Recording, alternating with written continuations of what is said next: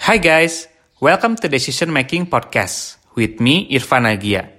Sebuah podcast tentang bagaimana kita bisa lebih baik dan juga lebih bijak dalam mengambil keputusan dalam kehidupan kita sehari-hari. Dibahas dari berbagai perspektif, terutama keilmuan psikologi dan behavior science. Karena hidup adalah akumulasi dari pilihan-pilihan yang kita ambil. Summary dari setiap episode di podcast ini akan selalu gue share di fitur Insta Stories.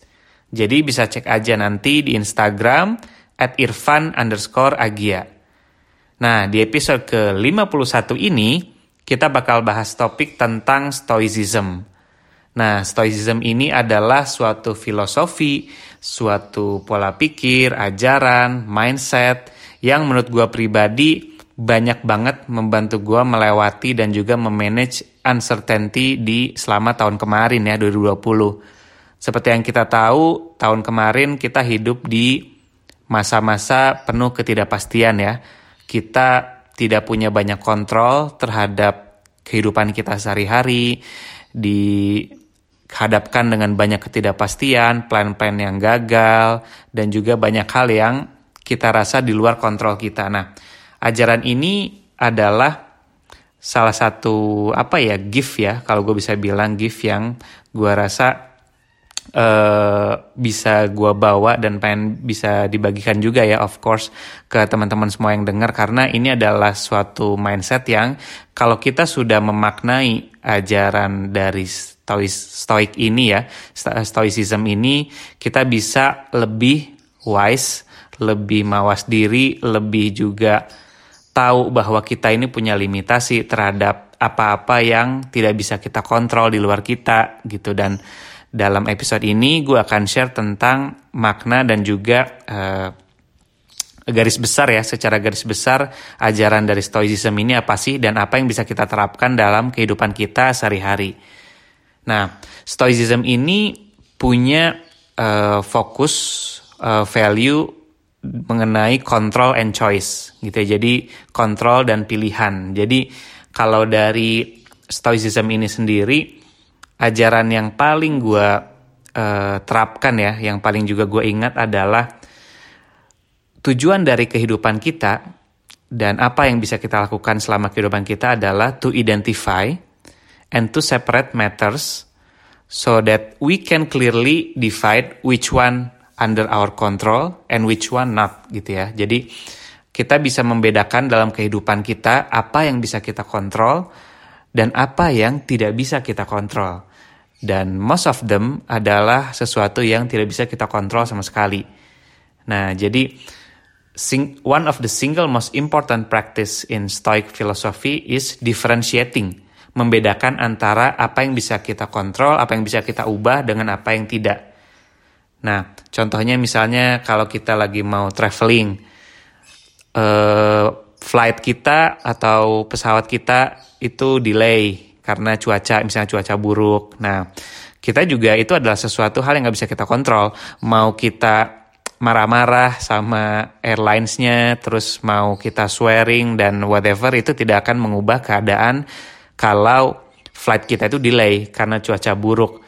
Nah, terus juga kita juga tidak bisa cursing, aduh kenapa saya lahir di negara ini, kenapa saya lahir dengan dalam kondisi keluarga seperti ini, kenapa saya tidak memiliki skill atau kemampuan seperti orang lain ini, itu adalah sesuatu yang nggak bisa kita kontrol di awal, kita nggak bisa memilih di mana kita akan tinggal gitu ya, terus di mana kita uh, akan berkarir, di mana kita apa menjalani hidup kita nggak bisa kontrol itu. Nah, jadi sering kali kita itu fokus kepada hal-hal yang tidak bisa kita kontrol dan menghabiskan energi kita di sana.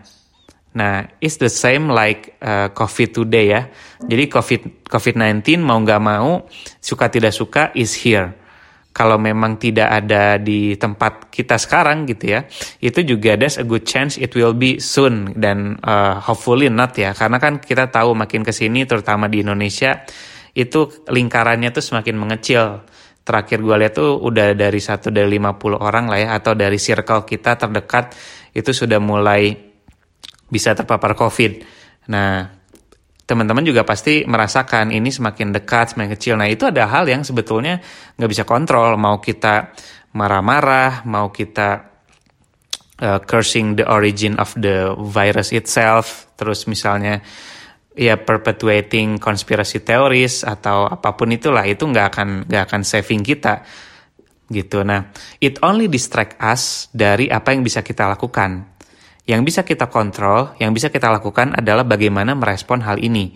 Contohnya, misalnya kita terus keeping up to date dengan advice-advice dari WHO. Dan gak cuma uh, mengikuti ya, tapi juga actually following it. Kita sering cuci tangan, terus misalnya kalau kita mau batuk atau bersin itu menutup gitu ya, menutup uh, mulut dan hidung kita, terus avoid large public gatherings, public uh, event, terus cancel unnecessary travel, dan juga yang lainnya. Itu kan sebetulnya adalah sesuatu yang under control kita. Nah, jangan merasa kita ini exception gitu ya.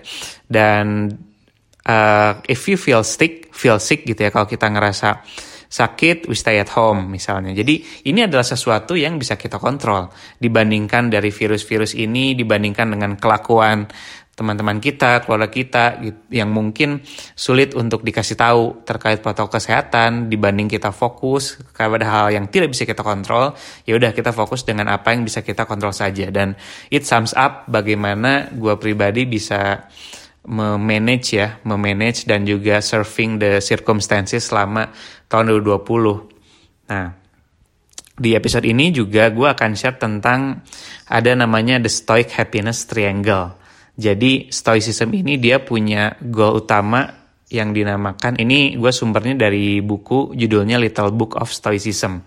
Nah dia ngebahas tentang happiness triangle. Jadi ada gimana sih cara kita memaknai dan mengamalkan value-value atau filosofi dari stoicism ini untuk kita mencapai uh, namanya eudaimonia gitu. Eudaimonia ini adalah supreme happiness, kebahagiaan yang paling utama lah ketika kita menjalani hidup.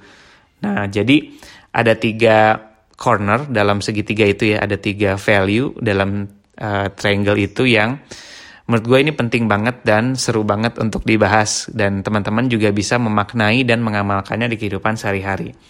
Nah, jadi seperti yang kita bahas tadi, tujuan utama dari kehidupan gitu ya, dari Stoic Triangle ini itu adalah eudaimonia.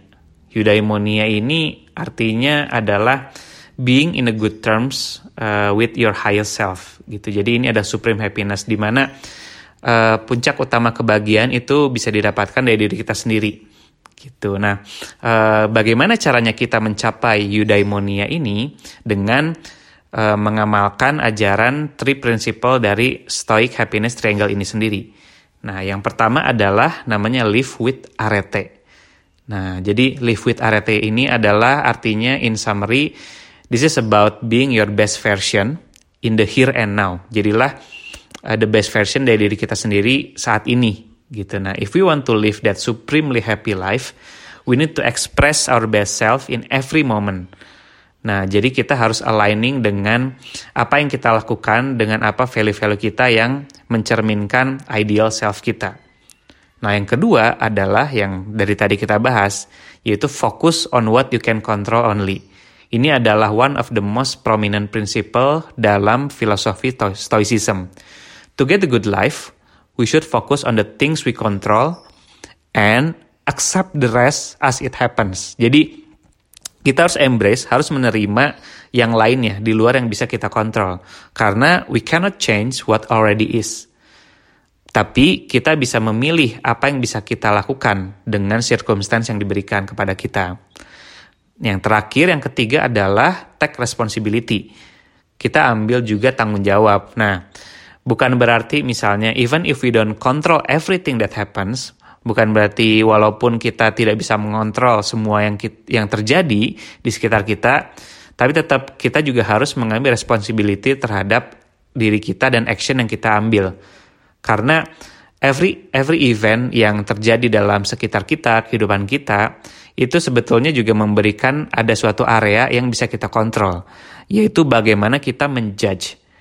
Bagaimana kita memberikan interpretasi terhadap hal yang terjadi pada diri kita dan apa yang kita pilih untuk merespon hal tersebut. Nah, kita harus bertanggung jawab terhadap persepsi dan juga aksi kita mengenai event-event atau kejadian seperti itu. Nah, ini ada tiga aspek ini menjadi penting dalam uh, stoicism, di mana ketika kita bisa aligning those three principle, ini kita bisa mencapai yang bisa disebut tadi eudaimonia tadi ya, supreme happiness tadi. Nah, sekarang kita coba bedah satu-satu setiap aspek dari ketiga triangle tersebut. Yang pertama adalah live with arete. Jadi adalah kita harus express our highest self in every moment. Nah, jadi kata kuncinya adalah momen. Jadi kalau kita reflect ya, kita pasti punya gambaran ideal self kita tuh ingin seperti apa. Nah, sekarang ini adalah diri kita yang saat ini ya, yang saat ini teman-teman lagi mendengarkan itu adalah uh, the present you Nah, kita juga pasti punya gambaran ideal you atau ideal self kita ini seperti apa. Dan pasti ada gap di antara diri kita sekarang dengan diri kita yang ideal.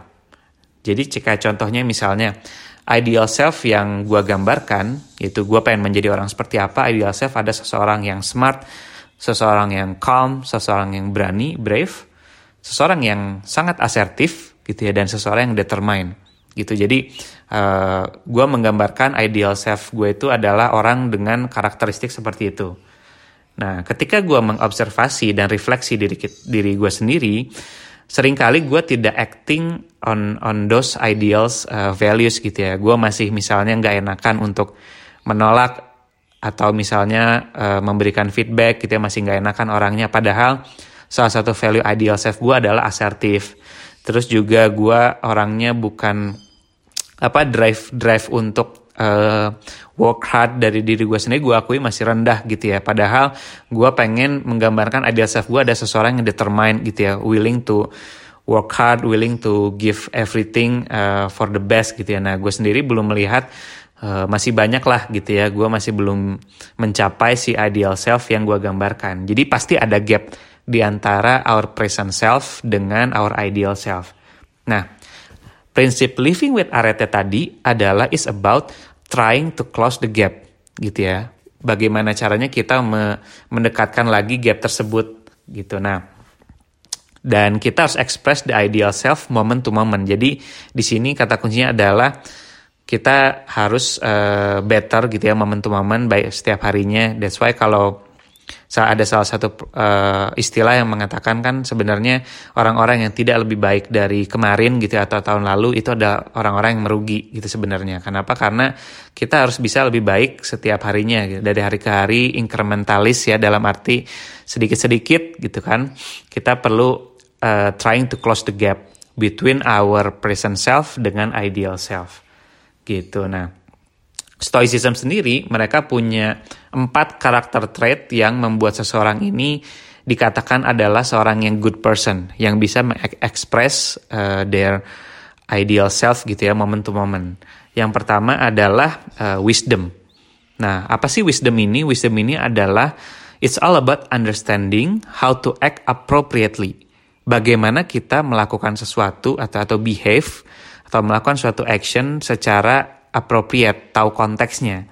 Nah, wisdom ini dia punya variabel seperti healthy judgment. Kita punya kita bisa mengambil keputusan secara sehat tanpa banyak di cloud oleh emosional gitu ya, lebih rasional dan lebih uh, positive thinking. Jadi healthy judgment, punya healthy perspective sama good sense.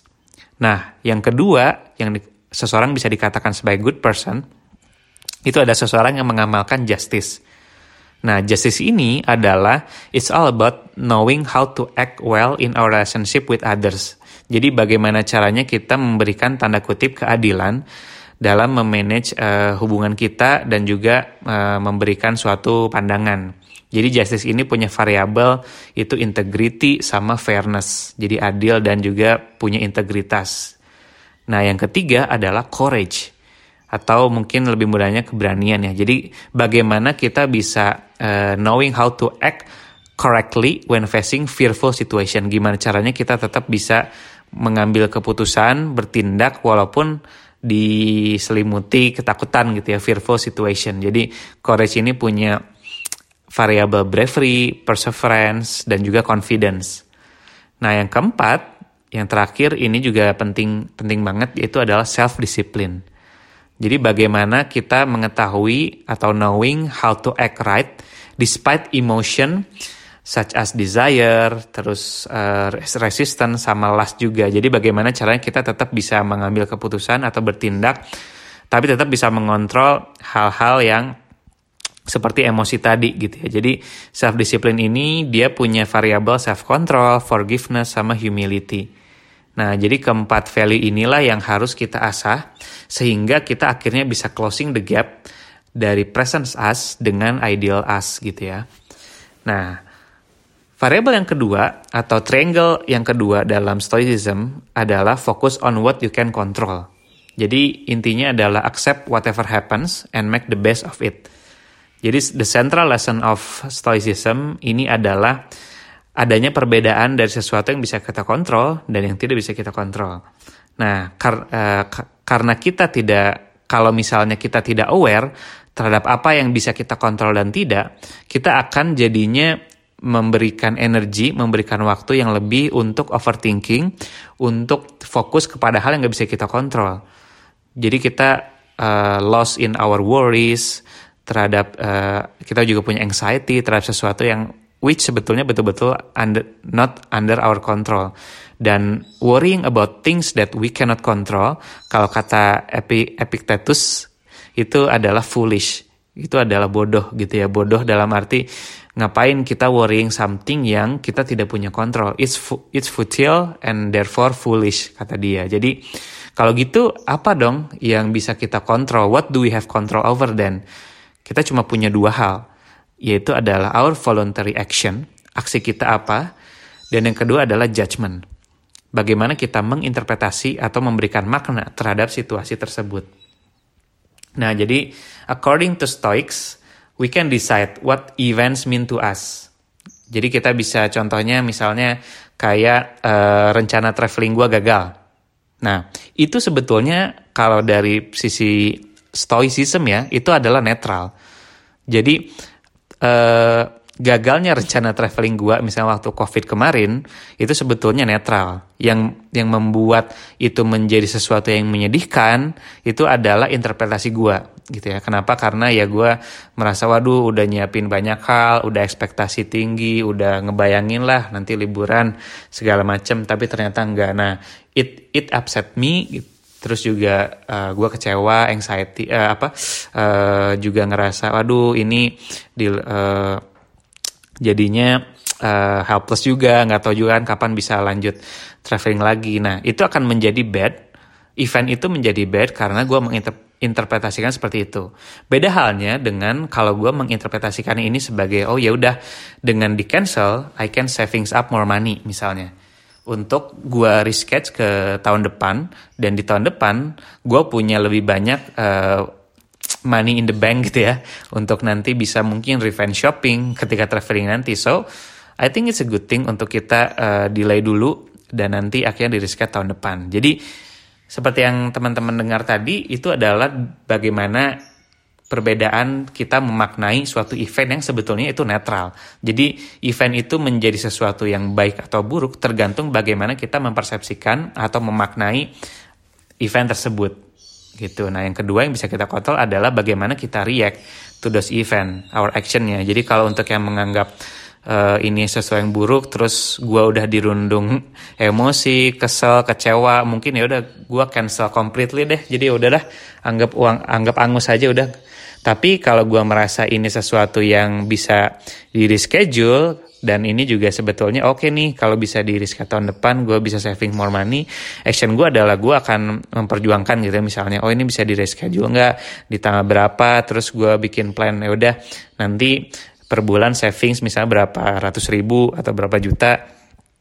Biar nanti ketika traveling untuk ngelanjutin ini nih bakal lebih pol nih lebih lebih lebih seru misalnya. Itu kan salah satu action yang bisa gue ambil gitu kan. Nah jadi itu adalah uh, contoh bagaimana apa yang apa yang bisa kita kontrol dalam memaknai dan mengambil aksi terhadap situasi.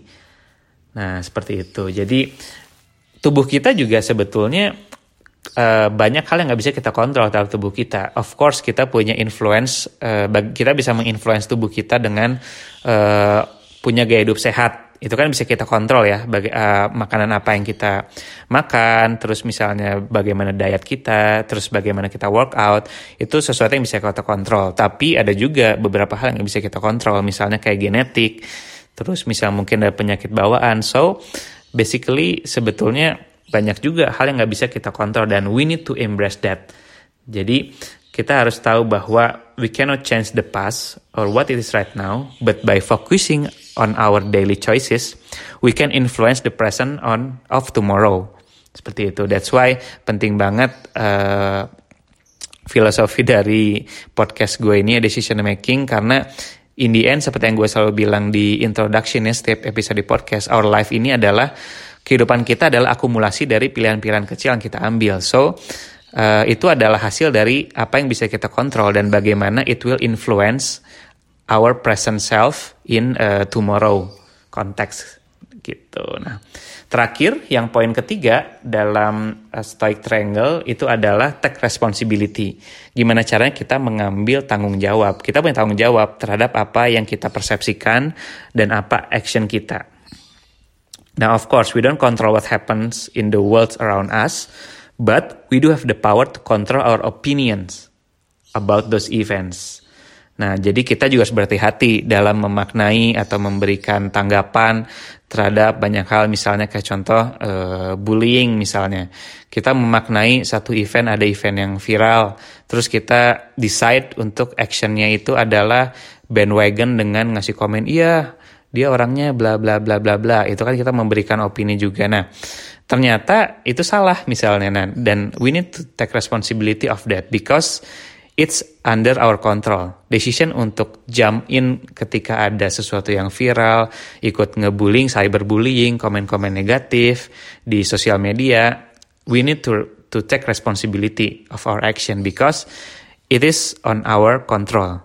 Kita bisa punya pilihan untuk tidak ikut-ikutan, gak ikut-ikut komentar di hal-hal yang mungkin belum kita pahami Terus juga kita bisa punya kontrol untuk tidak mengatakan sesuatu di luar ekspertis kita. Seperti itu misalnya tentang kesehatan selama pandemi, kita bilang ABCD padahal kita tahu itu bukan ekspertis kita. Padahal kita punya choice untuk untuk silent, untuk juga fokus aja untuk mengikuti arahan dari expert misalnya.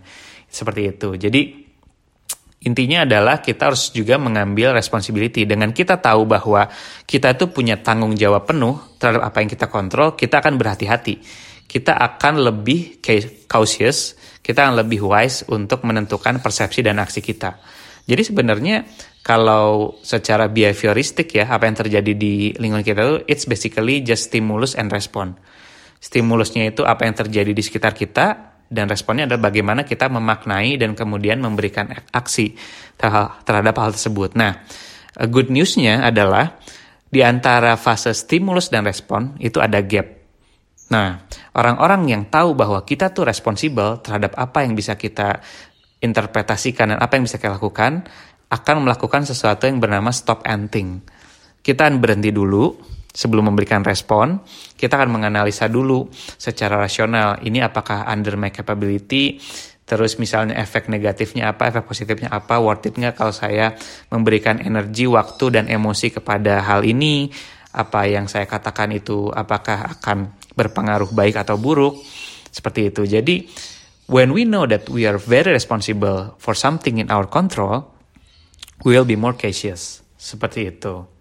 Jadi, itu adalah interpretasi ya ketiga tiga value tadi tiga value stoicism triangle tadi untuk akhirnya kita bisa punya uh, chance untuk living the best of ourselves supreme happiness yang dinamakan kalau di stoicism eudaimonia. Gitu. Jadi intinya adalah if you want anything good you must get it from yourself. You need to manage yourself and do a great interpretation between uh, what happened around us and what kind of interpretation that we will make gitu. Jadi uh, no matter what happens to us, we should focus on what we can control. Kemudian take responsibility for our judgment of the situation. Dan yang terakhir adalah live with arete by choosing to express our best self, best self moment to moment. Jadi kalau kita bisa living with those principle, kita akan bisa achieve eudaimonia, the happy and smoothly uh, flowing life. Seperti itu teman-teman. Jadi ini adalah mungkin ini baru luarnya ya. Uh, gue yakin pasti value dari stoicism ini masih banyak maknanya lebih luas, lebih dalam. Tapi menurut gue pribadi untuk episode ini sebagai pembuka ya, untuk kita bisa lebih mengenal value dari stoicism ini, itu udah cukup banget gitu ya menggambarkan dan tiga tiga value tersebut bisa kita amalkan dalam kehidupan kita sehari-hari. Seperti itu. Nah, untuk episode selanjutnya, gue bakal bahas topik tentang emotional intelligence. Dan ini pasti erat kaitannya dengan prinsip yang uh, ketiga arete tadi ya. Gitu. Jadi, dengan kita lebih mengenal emotional intelligence, kita bisa tahu bagaimana kita punya self control yang lebih baik dan juga bagaimana kita bisa act contextually sesuai dengan konteks seperti itu. Nah, jadi sampai jumpa di episode ke-52 kalau ada request atau masukan tentang feedback, boleh juga email atau message gue di Instagram at irfan underscore agia. Kalau teman-teman merasa topik-topik di podcast ini berguna atau memberi wawasan baru, please also share it to others. Jadi bisa bagikan link konten podcast ini di Instagram story teman-teman juga, because sharing is caring. Thank you teman-teman, stay safe, stay healthy, and I'll see you in the next two weeks. Bye-bye.